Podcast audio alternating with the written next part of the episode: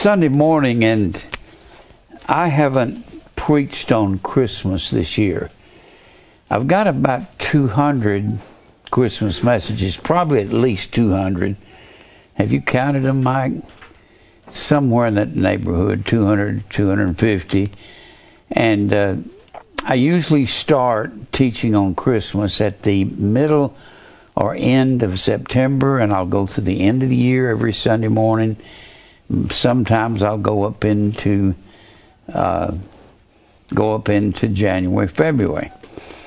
This year I haven't taught on it because Mike's been playing some of my old messages, and my heart's been on something else. But I'm going to teach you a lot of the facts that I have about Christmas. I've got all kinds of books uh, about Christmas. Christmas is Roman Catholicism. I am not a Roman Catholic.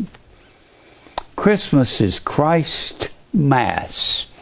When you look it up in a in a common dictionary, any dictionary, you can get a uh, you can get one of these encyclopedia up here and look up Christmas, and it'll tell you that Christmas is Christus, C H R I S T E S M A E S S E. Christus Mass. What they did was take Christ Mass and they shortened it, dropped one of the S's off of it, pulled the words together, and called it Christmas. It is Roman Catholic. It was against the law to celebrate Christmas 300 years ago in America. Let me tell you why. There were families in Europe for back in the Middle Ages. Uh, there were families, the Waldens family, the Huguenot family, and many other families were there in Europe. And the Roman Catholic Church, in what was called the Inquisition, Inquisition. Now, the Inquisition came in several forms. You had the the Roman Catholic Inquisition, Inquisition. You had the Portuguese, of course, being right next door to Spain. They're also Roman Catholic. The Portuguese Inquisition, Portuguese Inquisition, and you had several other forms of this, religious forms of the Inquisition. Inquisition comes from the word inquisitor. An inquisitor is one who questions. But it's not merely questioning. These people were sent out by the Vatican. And they actually organized, there were several different uh, forms of uh, orders, several different orders of the priesthood. I don't know all of them, but I know three of them that are very important in what I'm teaching. You had the Dominicans,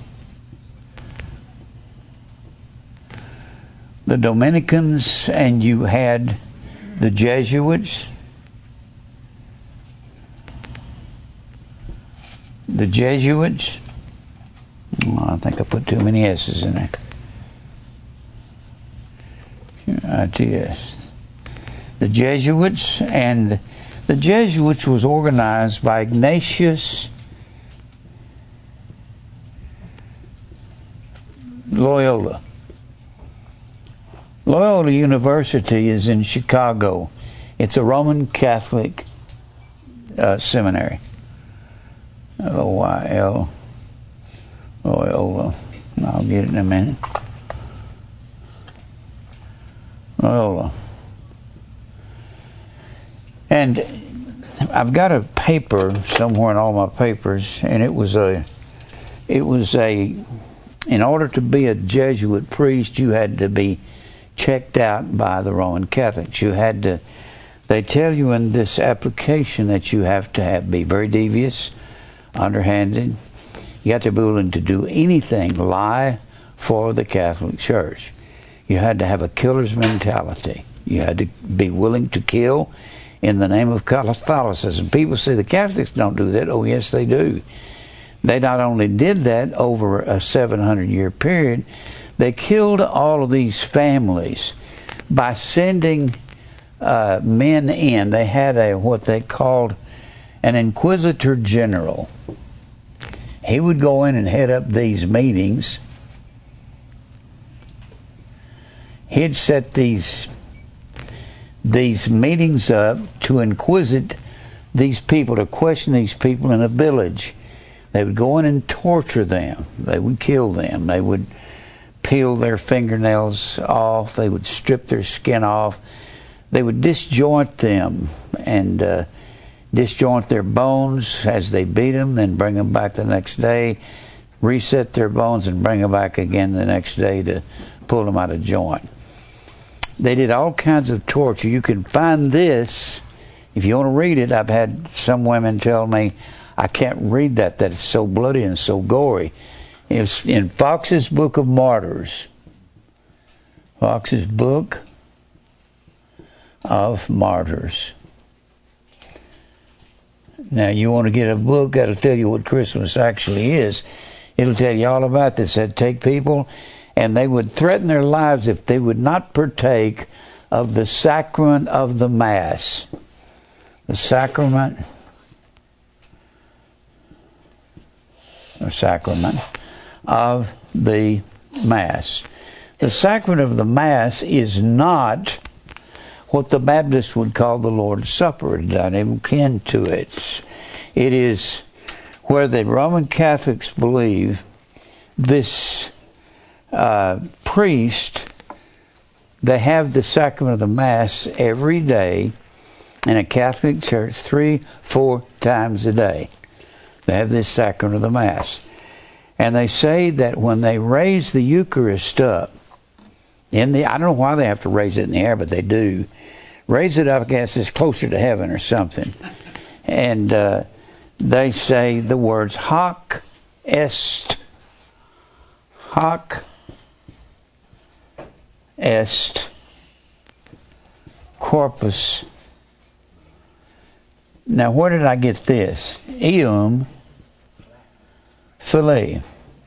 I got this out of a word origin book. I've got it in my library at home. You can get word origins. Look up hocus hocus pocus. Now, this is a play off of the Catholic words for the Mass, hoc est corpus eum fillet. Well, the magicians got a hold of that and they say, hocus pocus presto changeo. That's in essence what they're saying in the Mass that that cracker turns into the literal body of Christ. And they say that he is present in the Eucharist. They call that, they have an official word. How do you know this, Jim? Well, it's real easy. Go down to Books a Million or Barnes and Noble, and they will order for you Catechism of the Roman Catholic Church. And all you have to do is open it up, and they'll tell you exactly what they believe. It is not the Lord's Supper. We don't even believe in that, but that's not what it is. But just, you can get a catechism, and you'll notice I've read out of it each year, and they will tell you that what Jesus was eating at the communion, what's so funny is they know, the Catholics know that it was the last Passover. They know that. They'll tell you in this book.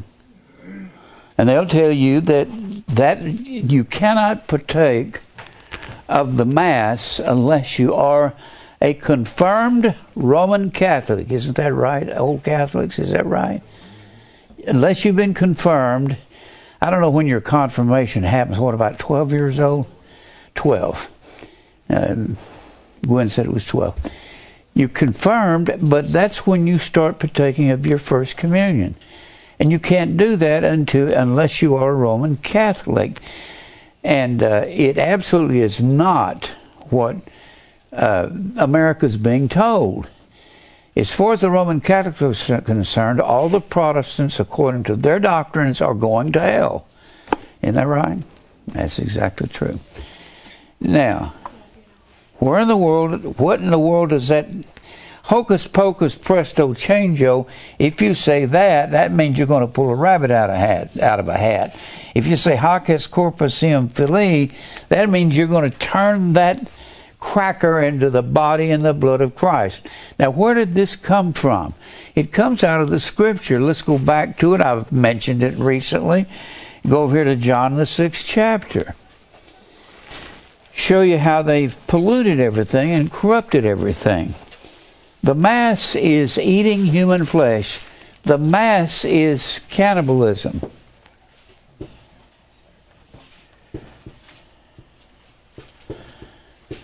cannibalism. Now, Mr. Alexander Hislop,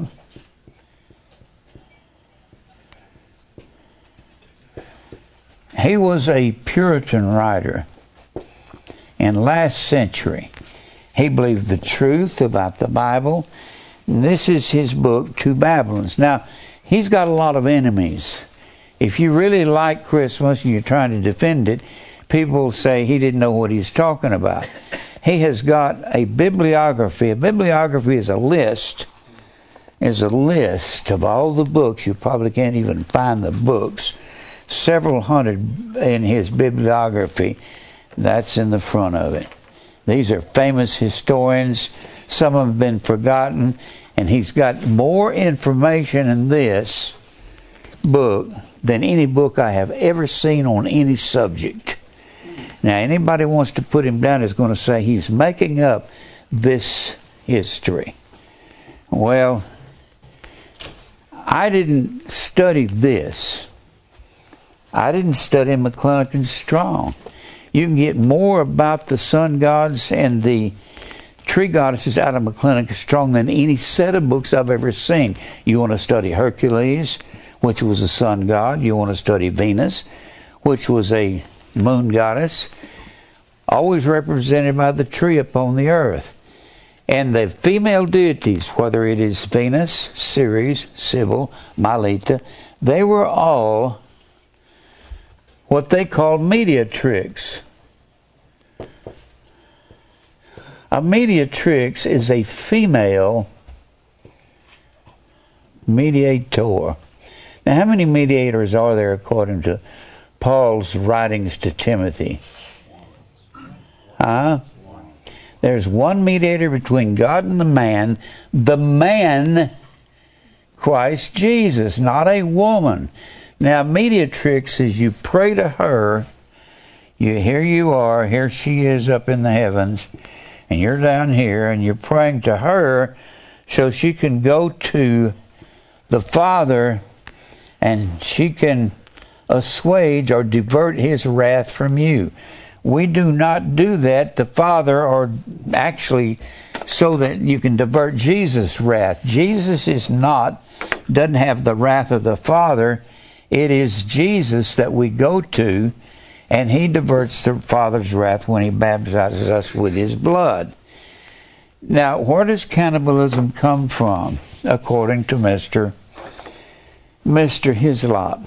It comes from Kahan Baal. Kahan Baal. Kahan in the in the Greek language, in the Hebrew language, is the word priest. Priest. These are priests of Baal They shortened this to Kana, C A H A N A, Kana Baal, and later on, cannibal to cannibal, C A N N I B A L. Now that's a devourer of human flesh. When I don't just read Alexander Hislop's book on Christmas you'll find all kinds of things from the McClintock and Strong. You can look up any of these tree gods or sun gods, and I've got several of them I'd like to read about to you. Christmas is pagan. It was against the law to celebrate Christmas 300 years ago in America because the all of these families were being killed. The Huguenots. And many others as well, the Waldenses. These were families that multiplied into thousands over hundreds of years. Well, when they were being slaughtered by the Catholic Church, they said, We will go to this new land called America, and we will. This was happening in Europe. There was other names in there, the Cathars. I can't remember all of them. And many others, and some of them may differ with me on beliefs, but they were being killed. They come to America. They said, We will purify this new land of all Roman Catholic influences. So in the 1600s, around 1629, somewhere in that neighborhood, they outlawed Christmas, they outlawed Halloween, Easter, anything that had that had a Christmas smell to it or a Roman Catholic attitude towards it. They outlawed it. Well, a few years later, the Universalists and the Unitarians repealed the law. And they passed the law, but the but the Baptists and these the Baptists and the other Protestants would have nothing to do with Christmas till nearly 1900. America's only been celebrating Christmas in the Protestant churches for about 120, 25 years. That's all. Now, how how in the world did they come up with this priest of Baal? When you read Mr. Edersheim, most of you have Edersheim's books. He's got a book on the history of Israel. It tells you all kinds of things about it. When it gets to the 18th chapter of First Kings, he's talking about the priests of Baal that Elijah went and faced upon Mount Carmel. And he says they look quite ridiculous in their tall white pointed hats and their white robes we get KKK from that. KKK stands for Kaiklos, the Kaiklos clan. Clan means family. Family. Kaiklos is the word circle. That would have to do with the sun being represented with the circle. Whenever you look at the Roman Catholic priests, they have one of two things with their hair. Their hair is cut in a tonsure. A tonsure is one of two things. Either cutting the top of your head in a circle and shaving it off, a circle on top of your head, or leaving the center of your head and having a circle and the hair in the middle and shave all around that. So it's a circle to represent the sun, the same thing as the halo. A halo, wherever you find a halo, that is the sun god of the ancient world. Sun god. Let me get back to this over here, to these priests of Baal. They had what they called at the Christmas time it was the Feast of Saturn. Feast of Saturn. This is in Rome. They had this Feast of Saturn, and the and they they had a seven day period from December the 17th through the 24th where they had a an orgy in Rome. That is sexual promiscuity of all kinds. And in this orgy, they would copulate in the streets with each other, men with men, women with women, sometimes with animals. It was a debaucherous thing. If you think Jesus wants his name on that, you're really wrong. It was heathenism. Now, during that time period, they would go out and get what they called a fool. They would get a man who was poor, didn't have anything, and they would have him wear the fool's hat. What is the fool's hat? It was the same thing. It was on the priests of Baal. It was the pointed hat or the dunce hat that you make a kid go sit in the corner of the room. So they had these dunce hats, and that was the same thing that the priests of Baal wore. And the priests of Baal wanted to imitate the priests of God, so they would. so the priests of Baal would eat human sacrifice from their altars. I don't have time to read all this, but I got a paper here, and it comes out of. This is just for your information. I'll tell you real quickly. This is a an article. This don't come out of McClintock and Strong. It comes out of Hastings Encyclopedia of Religion. And this is called Eating the God. They said they could call their gods down. We don't just use one book. People will say, oh, Hislop was this and Hislop was that, and he couldn't verify. They really don't know what they're talking about. One man wrote a book, a man named Woodrow wrote a book about how that uh, how that Hislop couldn't prove the things he said. Then he come up and wrote a retraction of his own book, quit publishing it. Ralph Woodrow was his name, if you've ever run across it. And then he come up and published. I guess he went back and studied it more. Well, this eating the God has to do with cannibalism. When you live in a cannibal country like Scott and Dee did, where they have cannibals down there, they eat their enemies. They'll eat their hearts so that they can gain their strength and become stronger than their other enemies. That's why they eat it, and it comes out of the ancient world. It's called eating the gods. Now, I don't have time to go through all that.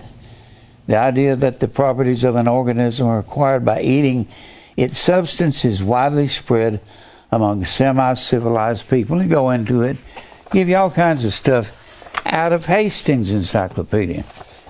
Now, let me show you something here. Now, this looks like, tell me what this looks like to you. All right.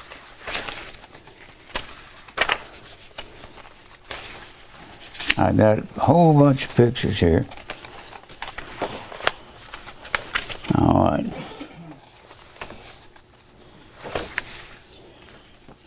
Now, what does this look like to you? Right here. It looks like the Klan, doesn't it? It's not. Roman Catholics. This is the way they dress in their special garb, their tall white pointed hats and white sheets. If you saw The Godfather, the third movie, they were marching down the street just like this in the movie. Did you see that? Marching with these outfits. That's Roman Catholicism. The Klan got their dress from ancient priests of Baal, and they ate human flesh. You got, I got all kinds of pictures. You can get these off the internet if you want them. Um, you got got some in the blue. I'm just verifying to you it's not what people think. And if if you live in a foreign country and you go against the Catholics, they might kill you. Right, Scott?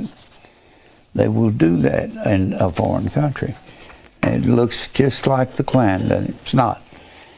And you'll find that in the Roman Catholic Church, now what's identified with with the priests of Baal, when they moved that into the Roman Catholic Church, is a flaming cross. The Roman Catholic Church had a flaming cross on Lady Day in the ancient world. Lady Day was nine months before the Messiah was supposed to be born in the ancient world. They even got their kids dressed up in it.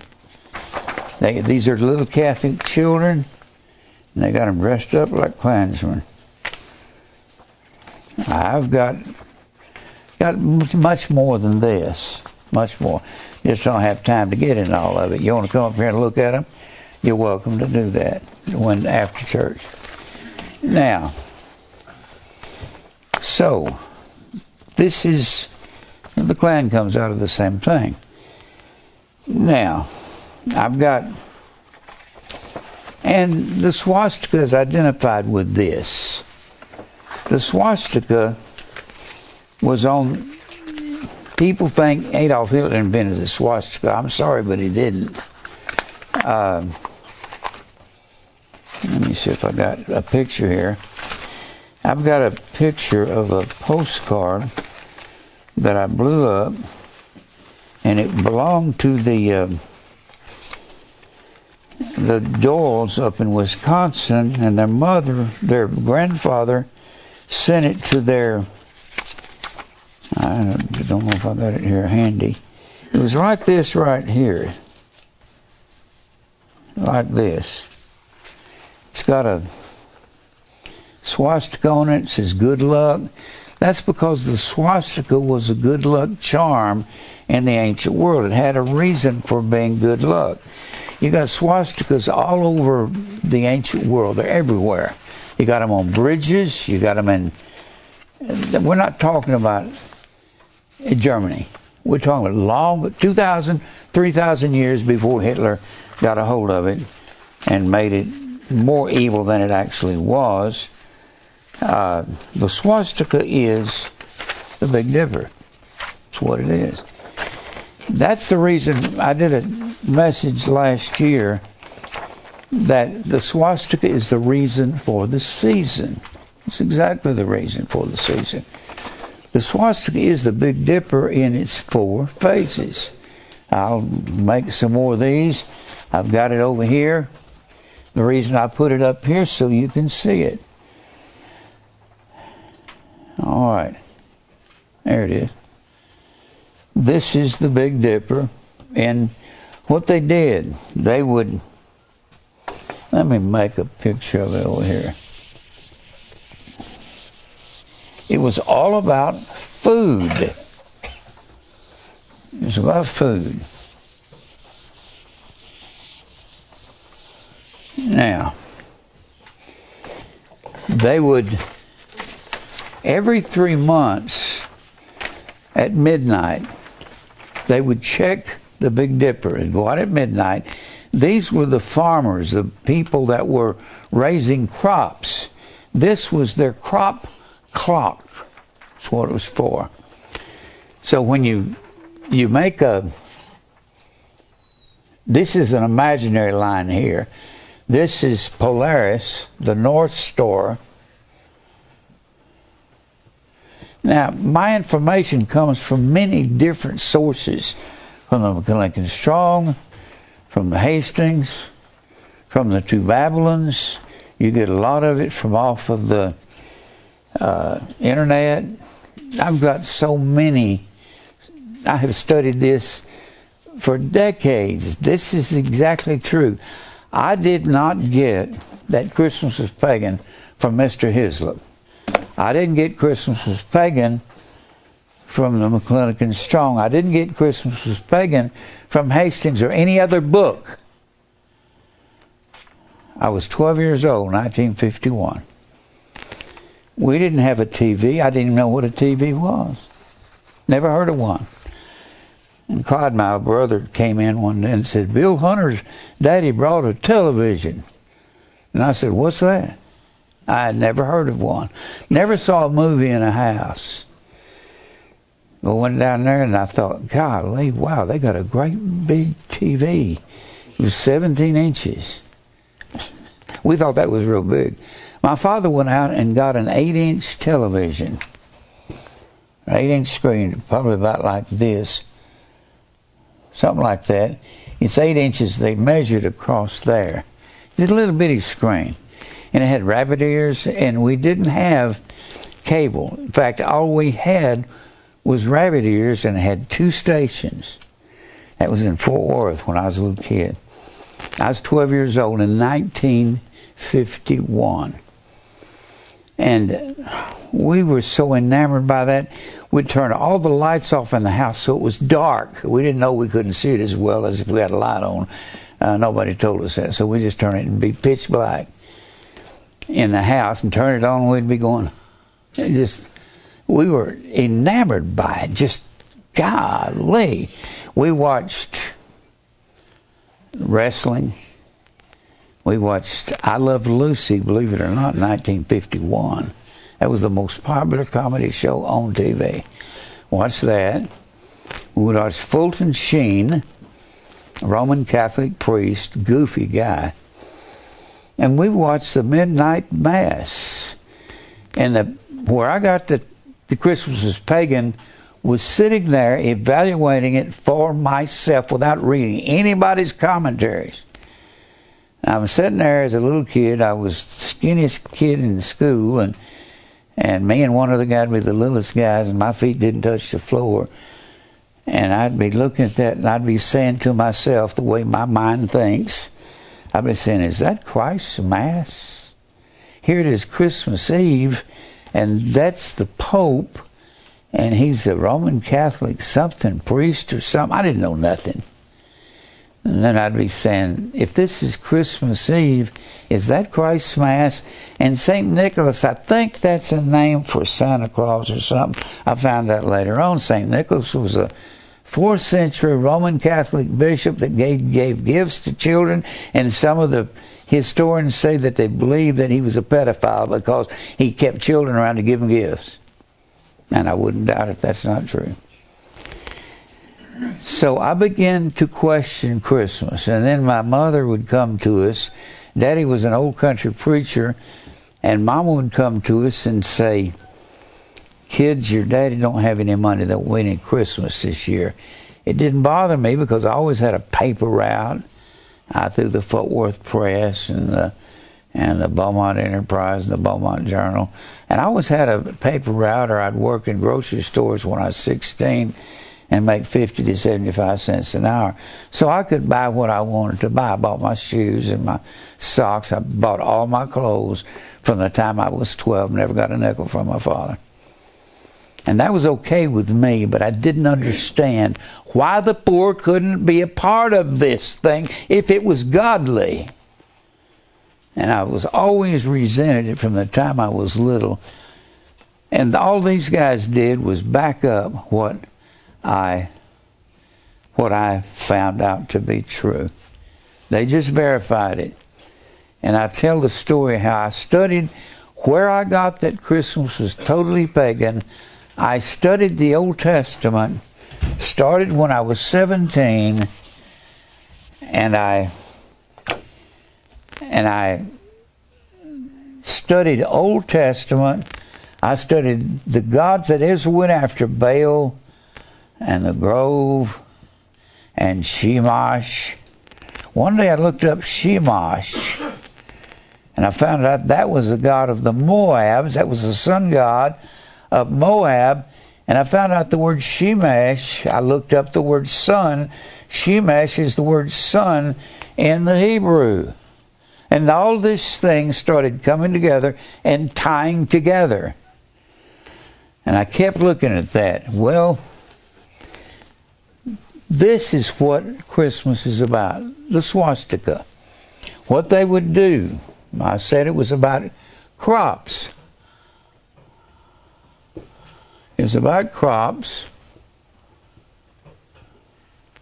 And you got one two, three, four, five, six, seven stars in the Big Dipper. Mike said he saw some special, they said they had 490 stars in the Big Dipper. That's stars we can't see. What we see is seven. But 490 is 70 times 7. That's the number of the 70 weeks of Daniel.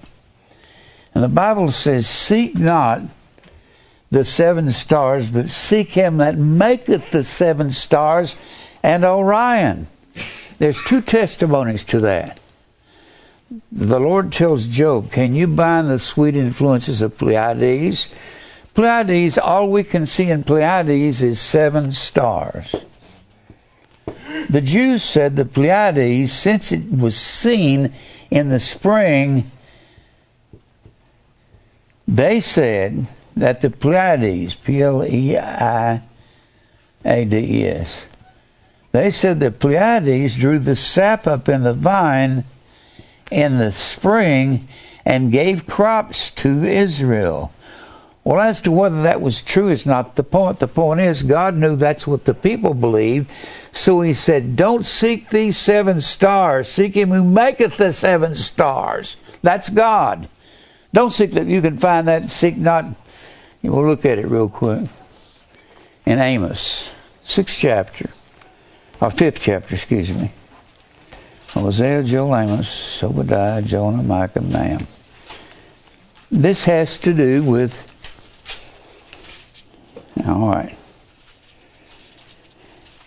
Amos. And I this just takes me on a trip I can't get off of. I reach out and grab one of the subjects and I get I keep going. I can talk about this all day long and all night for six months. I put that much study in it. Amos, Hosea, Joel, Amos. Amos the fifth chapter and verse 4. Now, Amos is preaching against Israel for going after these, all these sun and tree gods. For thus saith the Lord unto the house of Israel, Seek ye me, and ye shall live. Seek not Bethel, nor enter into Gilgal. Israel had set up sun and tree worship in Beth- Bethel and Gilgal. Gilgal was the first city that they moved to when they crossed the Jordan River after 40 years in the wilderness. And pass not to Beersheba, for Gilgal shall surely go into captivity. It's talking about when the Assyrians came in and carried northern Israel into captivity. And Bethel shall come to naught. They also set up sun and tree worship in Bethel. Seek the Lord, and ye shall live, lest he break out like fire in the house of northern Israel. Anytime you see Joseph long after he's dead, that's saying northern Israel, the ten northern tribes.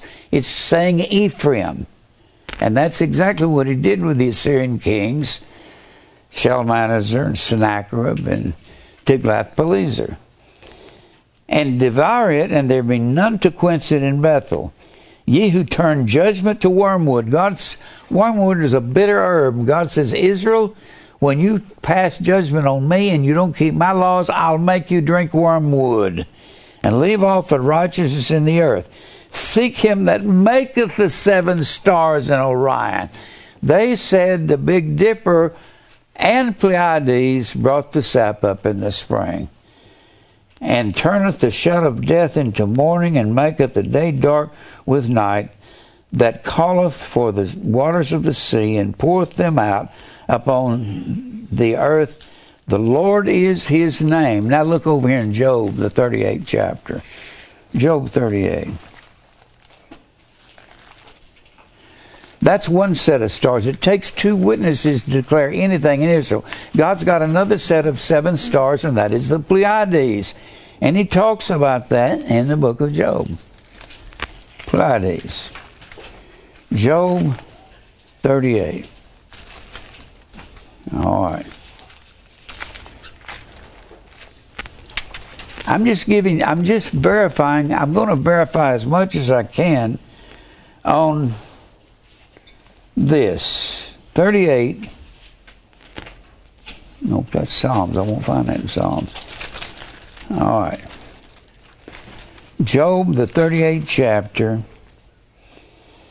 And God is correcting Job for having said, I am innocent. God says, There's no one innocent, Job. And he tells him, Are you able to uh, tell God what to do? That's me. You can't tell me what to do. And he says, uh, Let's read a little bit of this. He says, I've reserved against the time of trouble, against the day of battle and and war. And he talked about the snow in verse 22. He said, I reserve snow for my purposes. By the way, by what way is the light parted? Can you tell me that, Job? Which scattereth the east wind upon the earth? Who hath divided a watercourse for the overflowing of waters, or a way for the lightning and thunder? He said, I did all that, Job. And he goes on down here and says, Can you bind the sweet influences of Pleiades there in verse 31? Or loose the bands of Orion? Well, if you don't go study what that's about, all you have to do is get your McClintock Strong, look up Pleiades, look up Orion. It will tell you that the rabbis said that it was Pleiades that brought the sap up in the vine, and they said that it was Orion, the evening star in the winter, that took the sap back down. What God is talking about binding the sweet influences of Pleiades and loosing the bands of Orion, He's talking about famine. I can stop your crops from growing. And He said, You'll have famine. That's you can look up any number of things in the in the McClintock Strong. Not just things about the gods, but you can look up all kinds of information. When you run across something, grab your McClintock Strong and start studying. So the Pleiades, the rabbis said, gave you crops, but he said, bind, I can bind what it takes for Pleiades. The sweet influences of Pleiades is not the stars guiding your life. The sweet influences of Pleiades, according to the rabbis, when they said the crops came up, would be the smell of the apple blossoms in the spring. It would be the wheat growing in the field. That's the sweet influences of Pleiades. God says, I can bind the sweet influence. I can stop your crops from growing. That's one of God's curses, the famine. But if you don't know that, you're not going to know these things now. I got to get back to the swastika. The the swastika, you've got got an imaginary line here, imaginary line here, imaginary line here, imaginary line here. And you have the swastika, like so. I'm just going to draw it, a general picture of it. And you have it down here.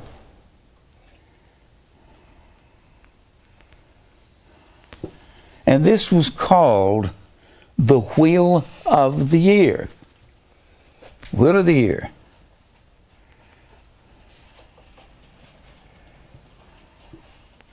They call it the Wheel of the Year. And they said, in the ancient world, they said that what turned that wheel, if you have June here, on June the 3rd, they would check the, at midnight. They would check and look at the stars, and it's what they would see. And three months later, they would check at midnight at uh, September the 3rd. It would be here. Now that's September, that's going into fall. You're going into fall, and fall takes you to winter. They knew when they got to the end of the harvest, end of harvest, they knew they were going into winter Winter would be here. This would be December the 3rd. And that's the dead of winter. And these people said they had to have crops in the spring. And they didn't have good ways to store supplies. They didn't have Kroger and Safeway and all these places down the street to go buy groceries and they were very limited on ways to store. Remember, God said In Deuteronomy 28, if you obey me, I'll multiply your storehouses. Your storehouses will be full, your basket will be full. But if you don't obey me, I'll empty all of it. I'll bring disease upon you, and famine, and sword, and pestilence. So this was the pagans trying to have their way. And what they wanted was to get this clock over here to spring.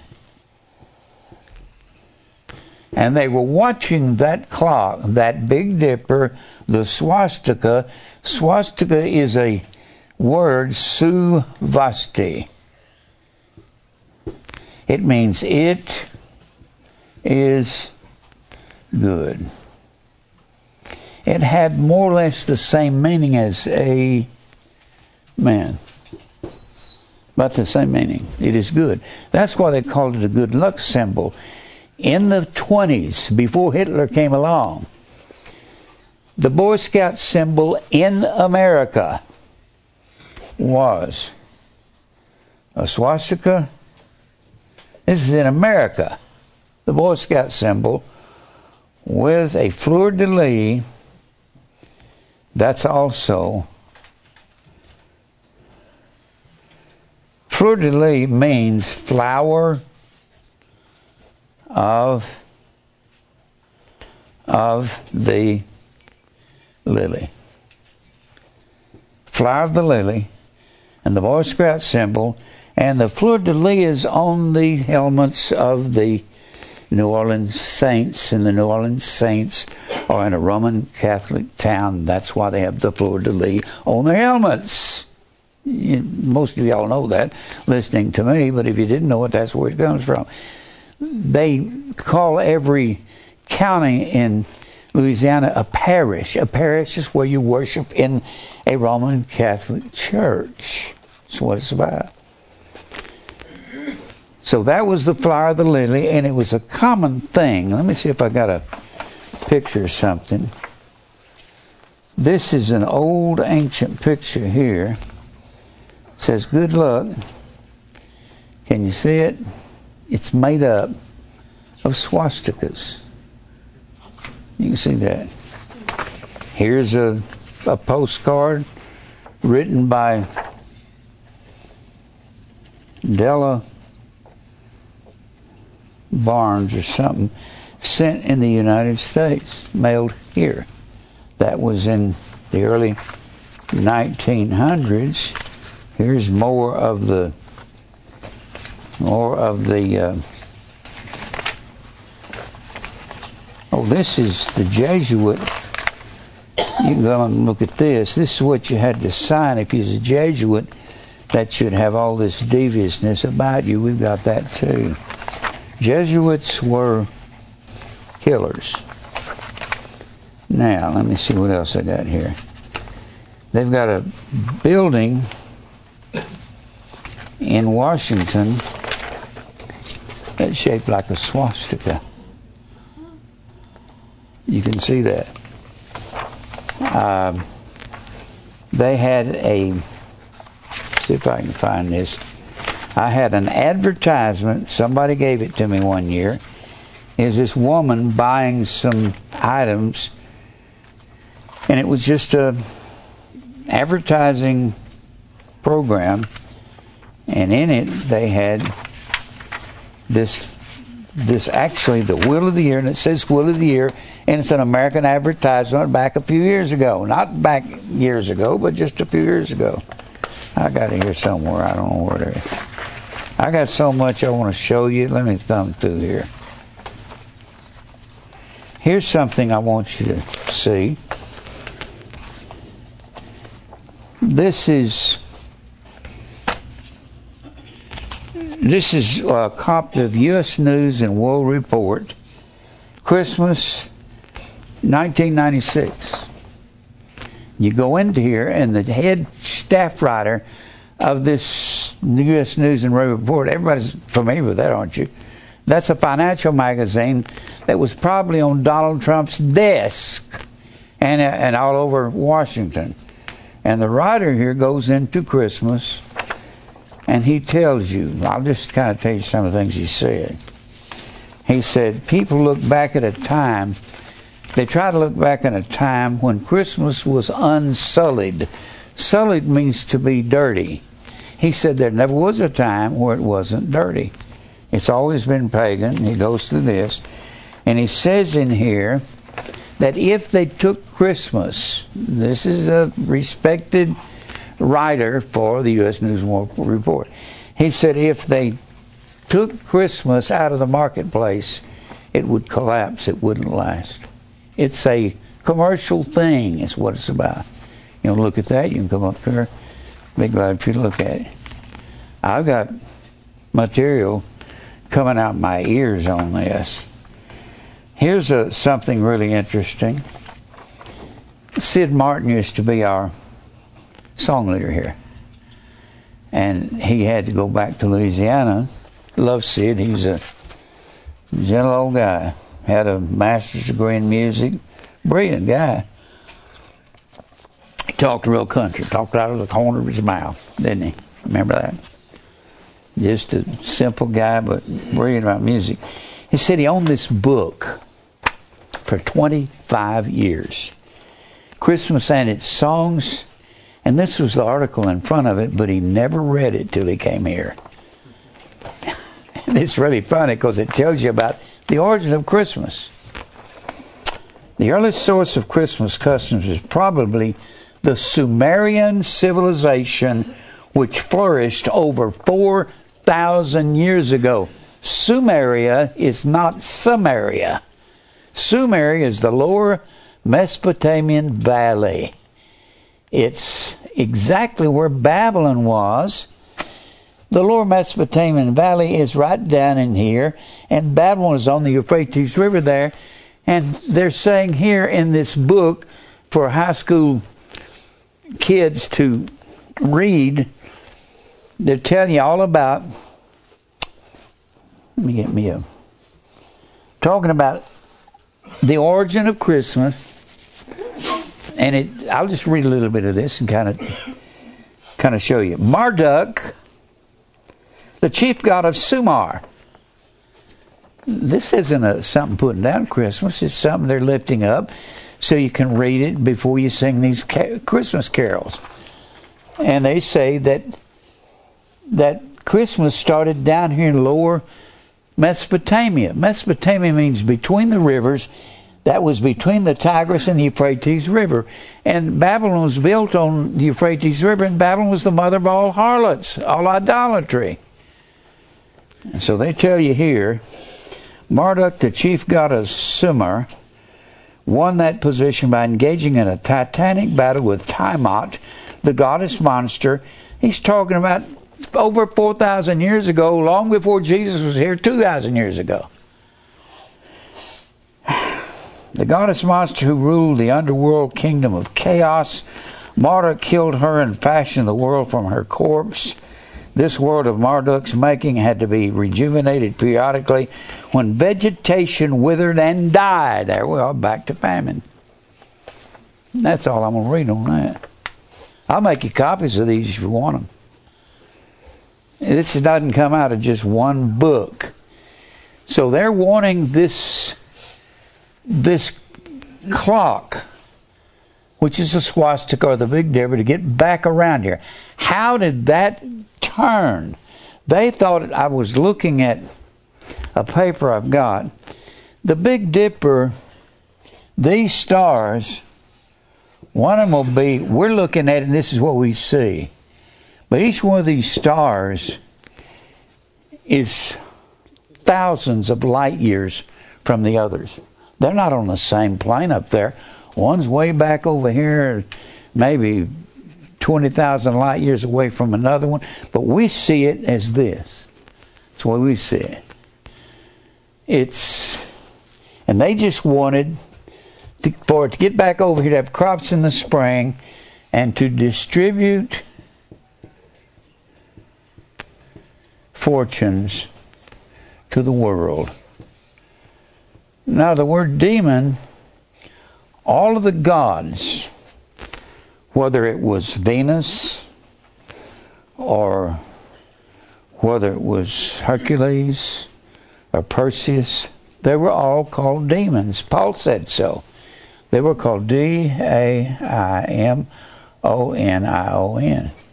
That's our word demon, and it means to distribute fortunes.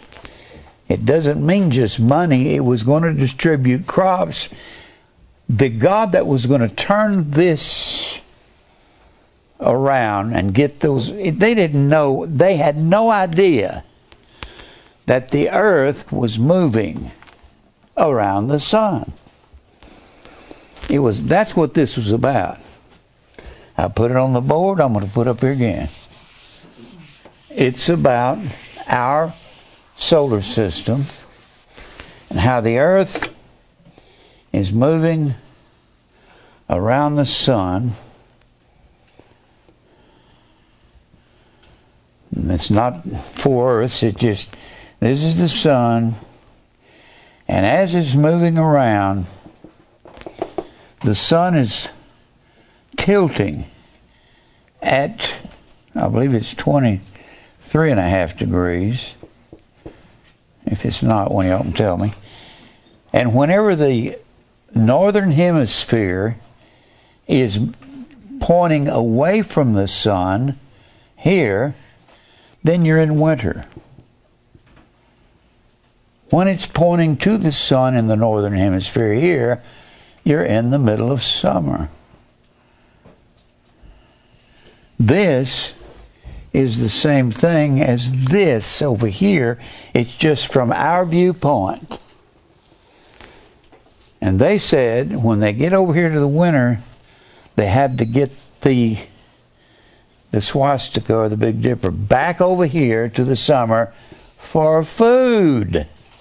God told them how to have food. How do you have food? According to the Bible. Obedience to God. That's all. All you have to do is obey God, and you'll have plenty of food.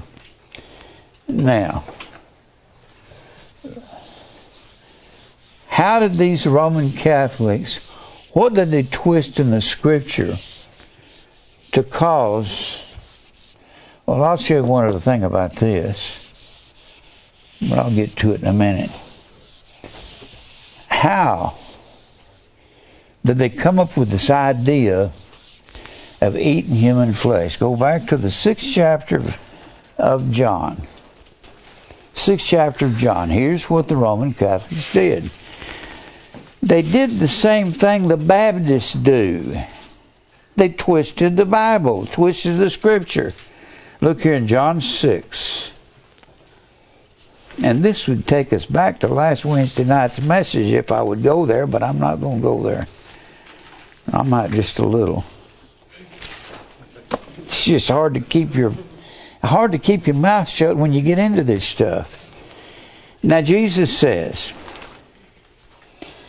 Jesus says, I am the bread of life in verse 48. Your fathers did eat manna in the wilderness and are dead. This is the bread which came down from heaven, talking about himself. He said, I am the bread of life. This is the bread which came down from heaven, that a man may eat thereof and not die. I am the living bread which came down from heaven. If any man eat this bread, he shall live forever the bread of Christ. And the bread that I will give is my flesh. I brought this out Wednesday night. So the bread is the flesh of Christ. Bread equals flesh. I'll give you something I didn't give you the other night, Wednesday. Everything that the flesh is, the Bible says, and if you can't understand figurative language, you'll never understand the Bible. There's a veil to the going into the Holy of Holies. There's the Ark of the Covenant. There's the candlesticks. There's this table of showbread, altar of incense.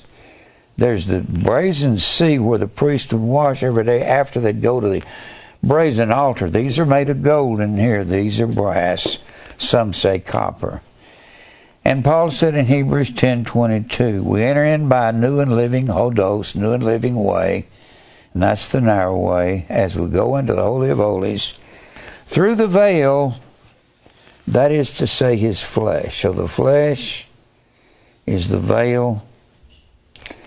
We're talking about figurative language. He says his flesh is the bread. Hebrews 10 17 says, We being many are one bread and one body. There's only one body, that is the church. So everything that the flesh is, it's the bread. And the Bible says here that it is the truth. I said it the other night. There's an axiom in algebra things equal to the same thing are equal to each other. When you have the bread is equal to the flesh, the flesh is the bread is the body, the body is the church. They're all the same thing. And the veil in the temple now, well, the temple now is us. No, you're not your body is the temple of the Holy Spirit. The inner sanctuary was called the house of God.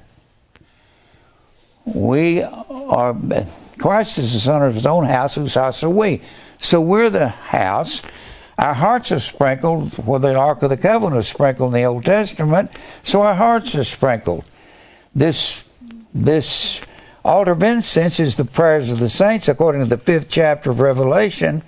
Prayers and the bread is the church. This is the church, anywhere you find the bread.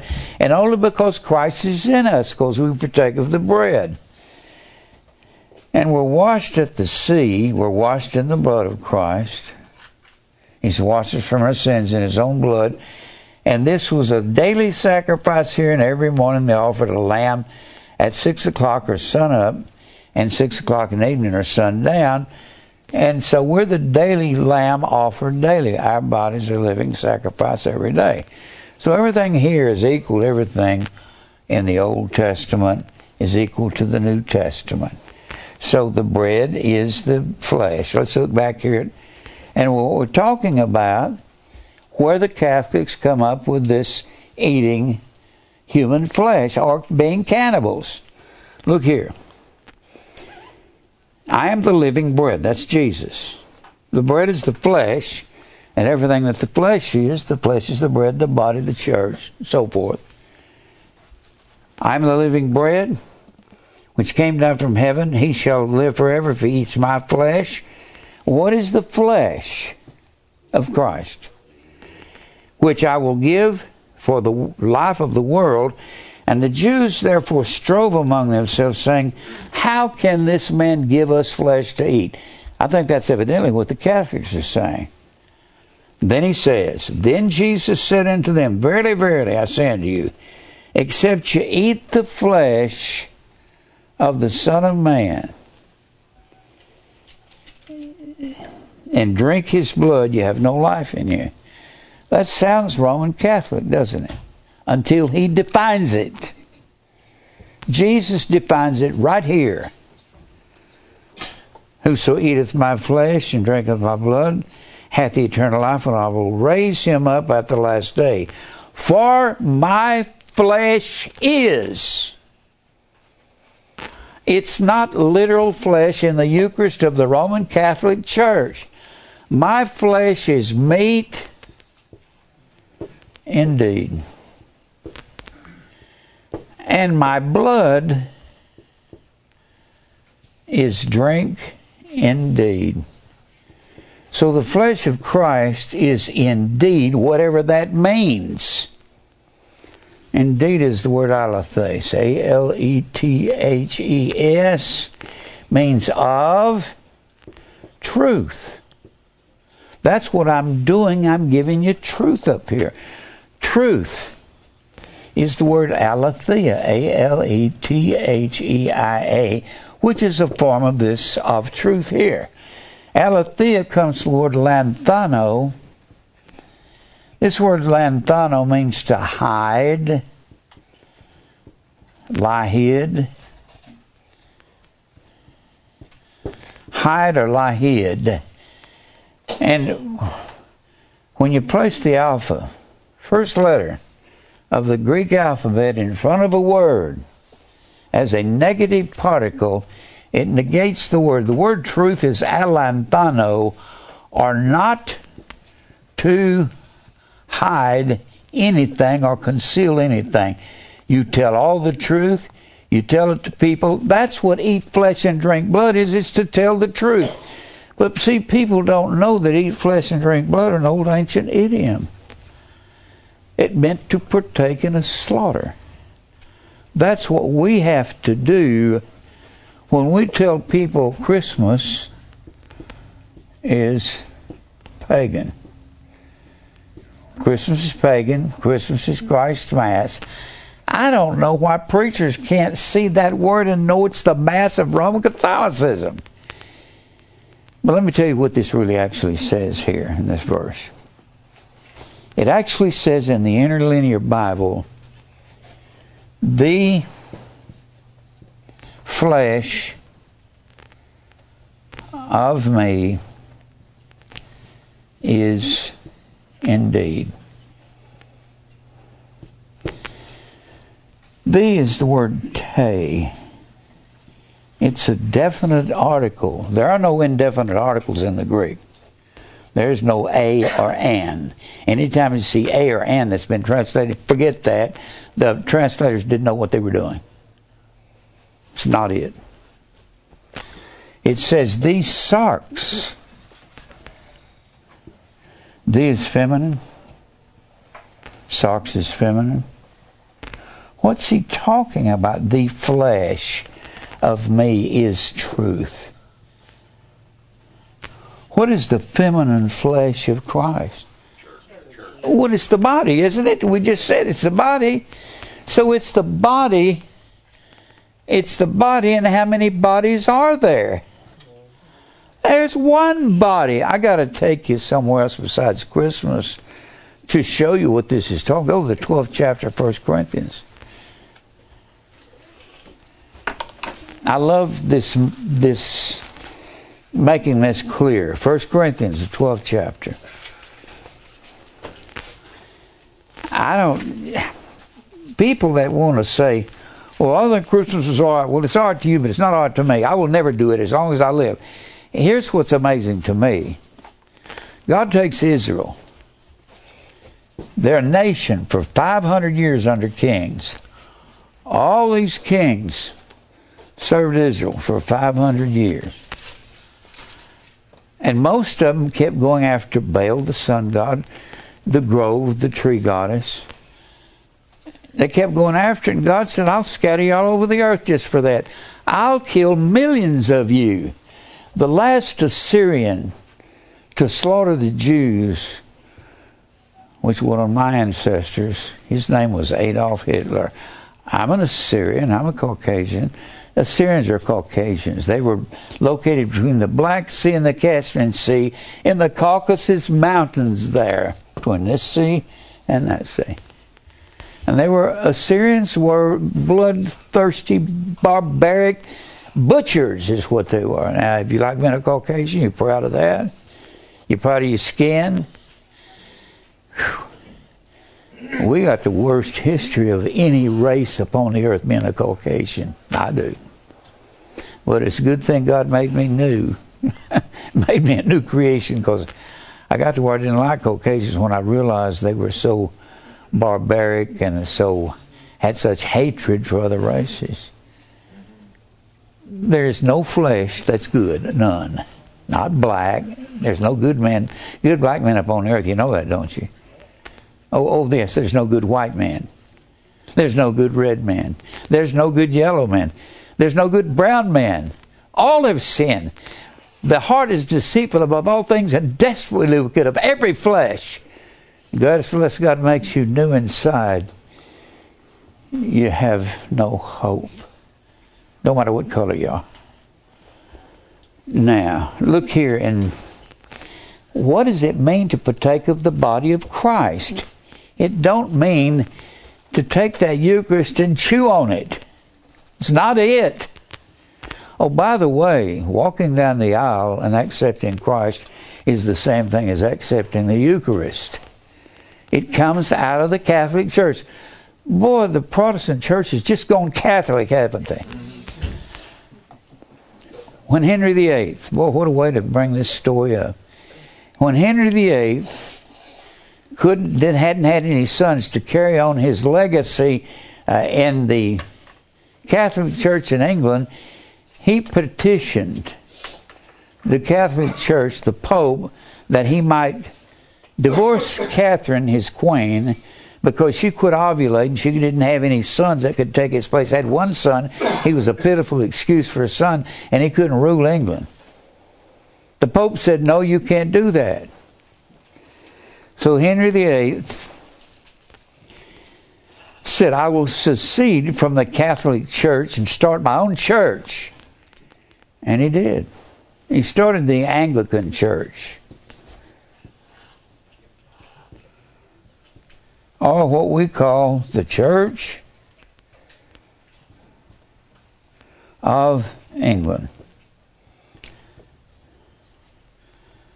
And that's just kind of a plastic Catholic because they kept all the rituals in the church. They had a guy going around, some priest swinging the incense. They had all the rituals in the church. They had similar clothes in the church, the robes that the priest wore, and they kept the, his the the Church of England kept their own form of the Pope. They called him the Archbishop of Canterbury. He was their head of the Church of England. The main thing they kept in the church was the Eucharist. What they called the Eucharist is not the Eucharist. Eucharist comes from you and charis. It means well thankfulness. Charis is the word grace. It means well grace. That's not the grace of God when the Catholics have that Eucharist given to people. And they kept the Eucharist in the church. That's where the Pope raises the Eucharist up and says, Hocus pocus, hoc est corpus eum filii, presto changeo. It changes into the literal body and blood of Christ. And you had to walk down the aisle. Originally, they would walk down the aisle, kneel down in front of a priest, stick their tongue out, and he would stick that that so-called Eucharist on their tongue and they would say, Now I get to go to heaven, I've partaken of the Eucharist. That's not what it's about. I don't know why people don't know how to define words, but they don't. He said, The flesh of me is indeed. They walked down the aisle to accept Christ. The Methodist, under the Wesley brothers, Charles Wesley being the head of it, John Wesley, his brother, did the music. And they walked down the aisle and accepted the Eucharist or accept Christ. That's where that comes from. You cannot accept Christ when you're dead in sin. The Bible says so. Bible says the natural man receiveth not the things of the Spirit of God. They're foolishness to him. That word receiveth, dechomai. And the word natural is P S U C H I K O S. We get our word physical from that. Sukikos, bazukikos is the way you say it. Bazukikos means the man of the senses, the sensual man that can smell, taste, touch, see, hear. This man cannot receive spiritual things, and that word dechomai comes from dek, and dec is the word 10 in the Greek. A decade is 10 years. And a dec a log is 10 logos, 10 commandments. But the natural man cannot. Dechomai means to reach out the 10 fingers and accept an offer that's been given the man who's dead in his sin cannot accept anything spiritual. You can't accept the Eucharist when you walk down there and get eternal life. It's not true. What you know, most preachers are hesitant to look at something that's going on in the churches and say that's not true, and it's not. So that's where they got that. Methodists brought that walking down the aisle, accepting Christ to America, and they built what they called mourners' benches back in the early 1800s in their camp meetings. They walked down the aisle and they fenced that area in so people who wanted to mourn over the mourner's bench and get down there and cry and whine and carry on for hours, they'd get down there and try to accept Christ at that mourner's bench. It's all wrong. Those people at those camp meetings were not telling the truth either 200 years ago. Now, so he says, if you eat of me, you have to, right here, he tells you how you eat of Christ. In the 12th chapter of 1 Corinthians, let me get me a drink of water. This will tell you how you accept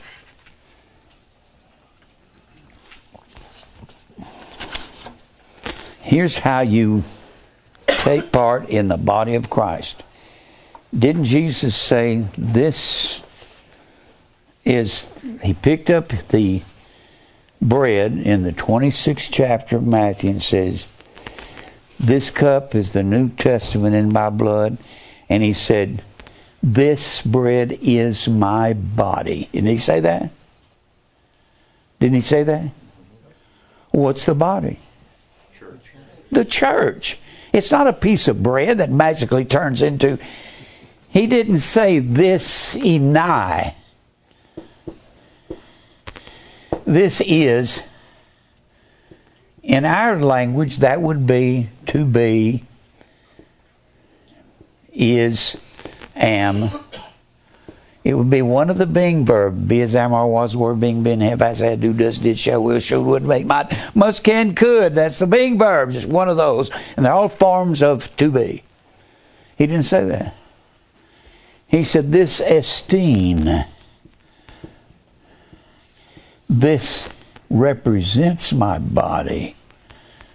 When you look at that Last Supper where that they're eating there in Matthew, the 26th chapter, and and Mark, the the 14th chapter, and Luke, the 22nd chapter, they're having the last Passover. And he said, This bread of the last Passover represents my body. What is the body of Christ? The church. And here's how you partake of it. Not how the Catholics are doing it. Right here will tell you. It says every one of us are baptized not in water, we're blood baptized into the body of Christ. There's one baptism, isn't there? Ephesians 4 and 5. If there's one baptism, and Paul said that approximately 55 AD, when he was nailed to the cross, he nailed every ritual to the cross in 33 AD. There are no more rituals as of 33 AD. So when he says there's one baptism in 55 AD and it says it to the Ephesian church, what's the baptism now? He's washed us from our sins in his own blood. A blood baptism was death to self. You're going to start giving up the flesh. And here's how he tells you you partake of the body. I love this. Verse 13 For by one Spirit, the Holy Spirit's truth, right? John 14, 15, 16, John 15, 26, John 16, 13, 1 John 5 and 6. The Spirit is the truth. Truth is what? Taking the cover off. The truth is we eat and drink of truth when we eat of his flesh, don't we? So, by one Spirit are we baptized, blood baptized into one body, that's the church. Whether we be Jews or Gentiles, whether we bond or free, and have been made to drink into one Spirit. But the body is not one member, but many. How many are in the body of Christ? 1, 2, 3, 4, 5, 6, 7, 8, 9, 10, 11, 12, 13, 14, 15, 16, 17, 18. Let's just count all the believers in the world together. And that's how many there are. And everybody has has a calling in the body of Christ, and he tells you that. Look what he says in the next verse. He uses a literal body of flesh to express what the body of Christ is. For the body is not one member, but many. And if the foot shall say, Because I'm not of the hand, I'm not of the body of Christ, are you a foot? Huh? Well, we don't need a, a preacher. We got one here. Well, we need somebody to clean the bathroom. You think that's less important? No. Do you think what you can do is less important than somebody else? No, he's saying that right here. We used to think the tonsils were import, were not important. So when you were young, you had your tonsils taken out. Then you back in the 40s, everybody had them removed. you had them taken out, but now they know they're important. They gather poison out of your body. We used to think the appendix was not important, but it gathers poison also. We think parts of the body. You think your big toe is important? Cut off your big toe and you have no balance. That's what the Jews did to their enemies. They cut off their thumbs and their great toes, and they couldn't they couldn't ride a horse. They couldn't hold a weapon. They knew that. So do you think your thumbs and your big toes are important?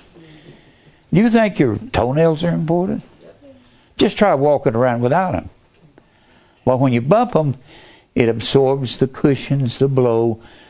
There, every part of your body is important, and that's what he's saying here. Watch. If he says, The foot shall say, I'm not of the hand, I'm not of the body. Is it therefore not of the body? No, you're still a part of the body. And if the ear shall say, Because I'm not of the eye, I'm not of the body. Is it not of the body?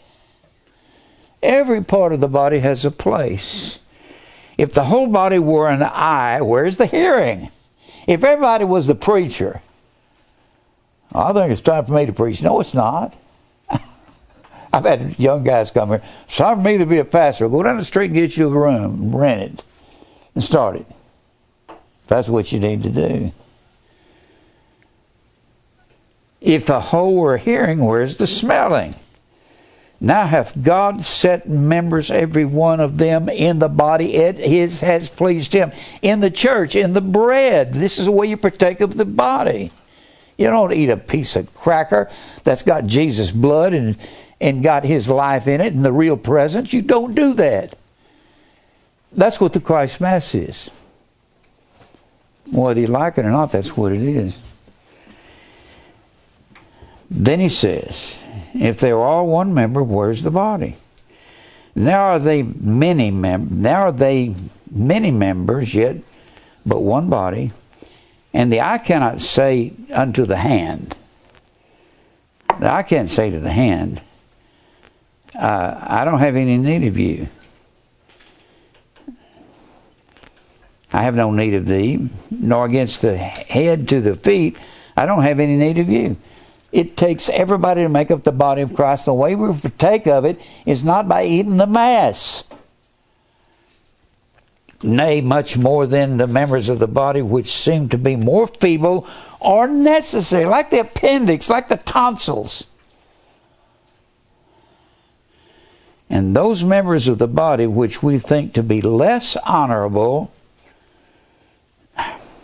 atimos, A T I M O S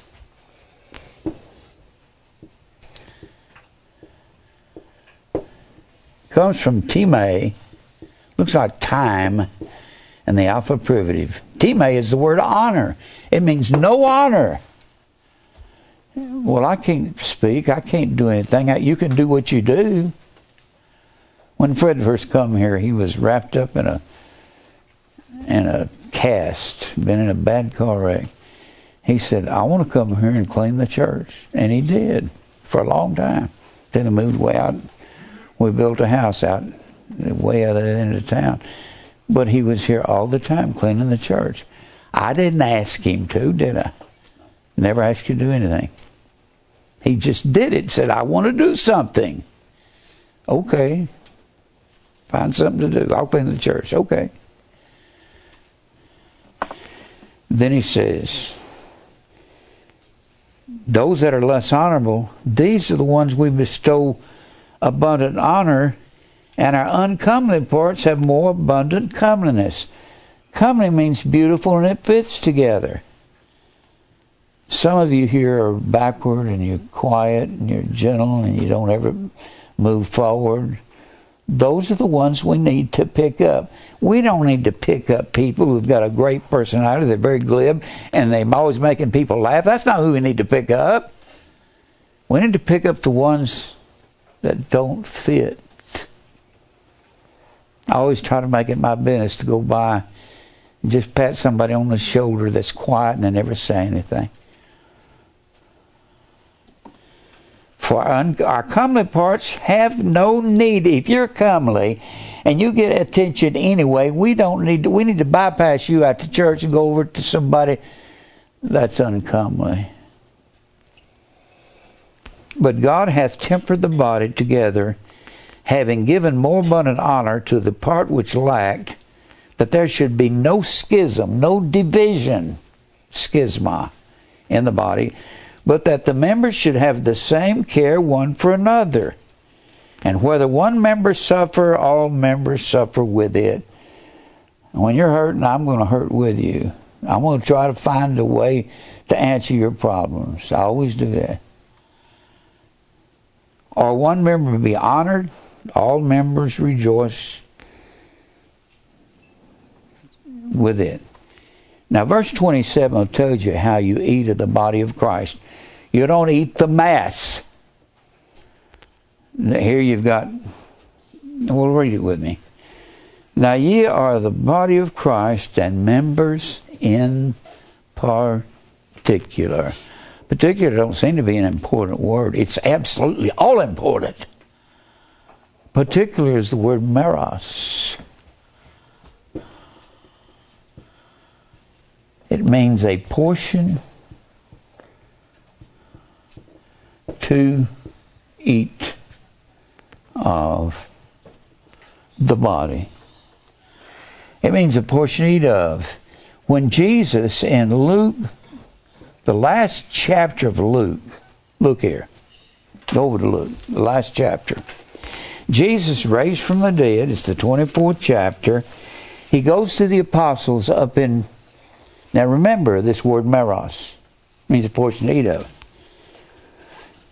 He goes to the apostles and says, Do you have any food to eat? Here's what they say to him. Verse 41 And while they yet believed not for joy and wondered, he said unto them, Do you have any meat? Everything to eat in his glorified body. And they gave him a piece of broiled fish. The word piece is the word meros. We eat of the body of Christ when we partake and do what we can do and give up our sin. Say, Lord, help me to live right.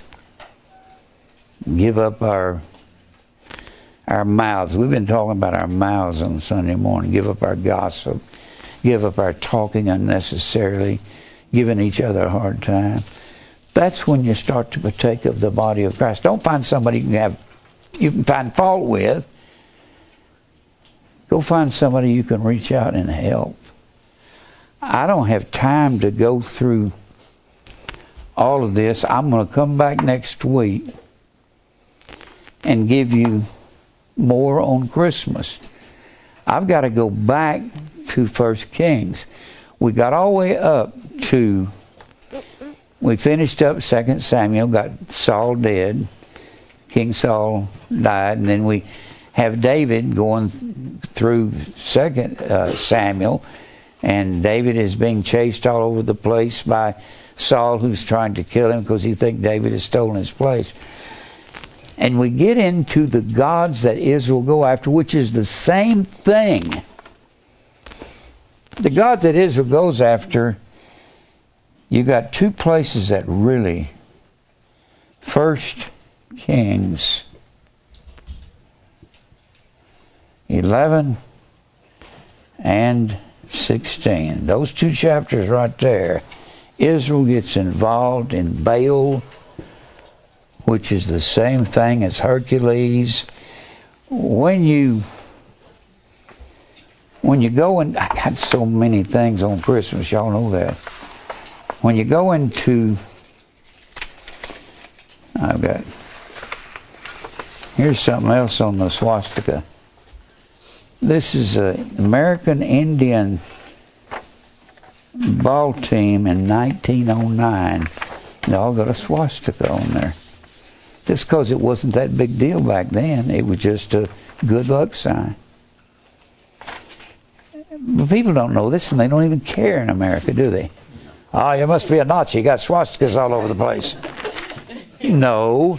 If you're celebrating Christmas, you're the Nazi. You're doing it.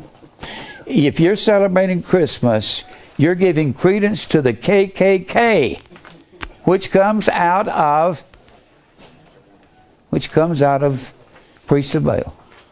You're the one that's a Nazi. I'm trying to show you where it comes from, and it was the reason for the season. Get it to get the Big Dipper back to spring so they can have crops. I didn't say that. The Bible says that. I studied this book so long in the Old Testament. I woke up one day and I said, Oh my goodness. I think we're involved in Greek and Roman God worship where Israel was when Israel went after these gods, and when Constantine brought Christmas into the church, I'll go over this again. When Constantine brought Christmas into the church, the reason he did it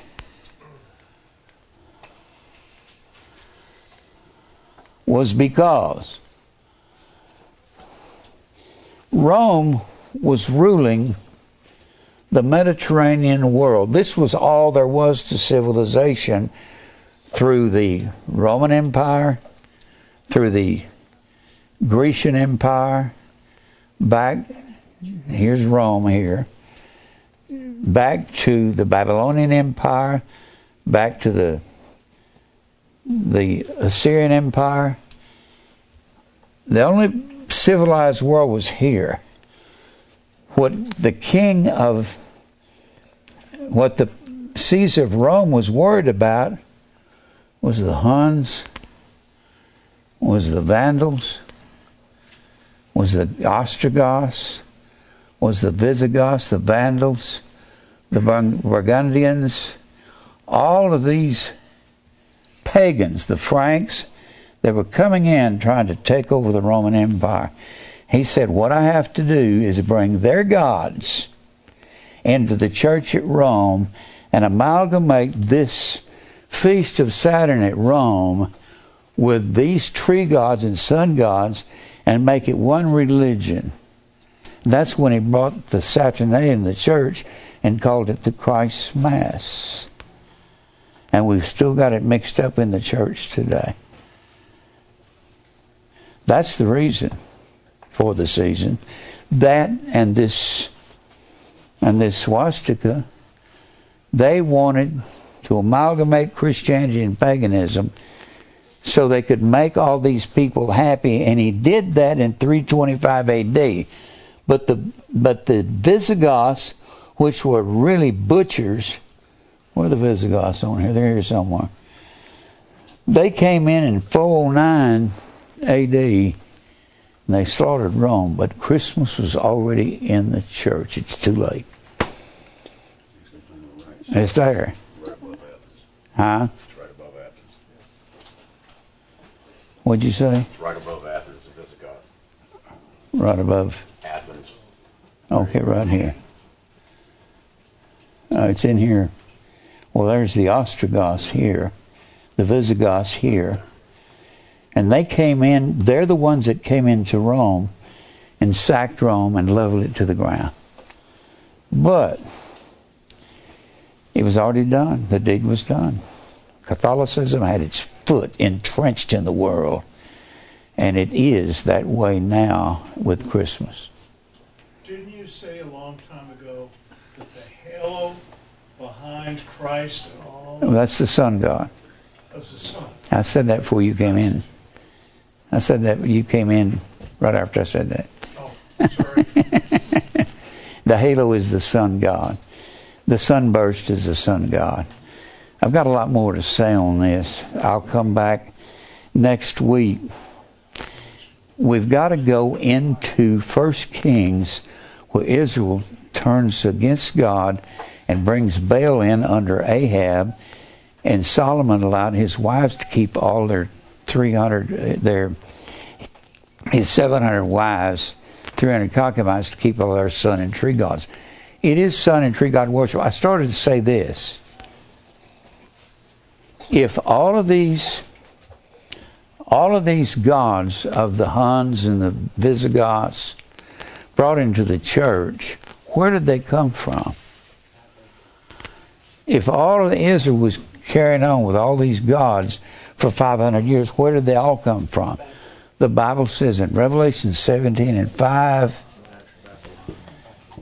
that everything, Babylon mothered everything.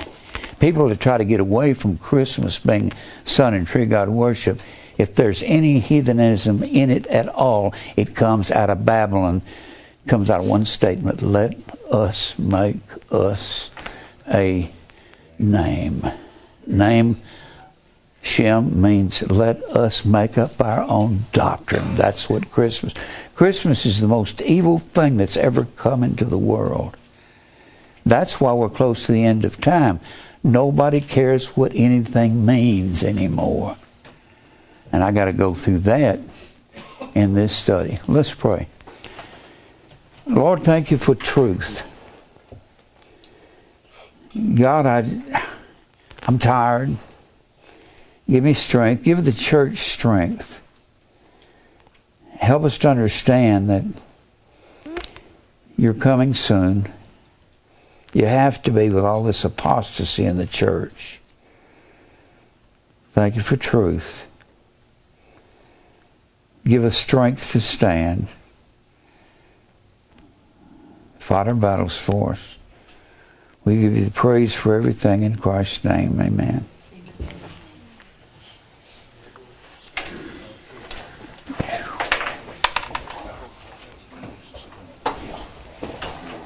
If y'all want to look at any of these papers I got, you're welcome to.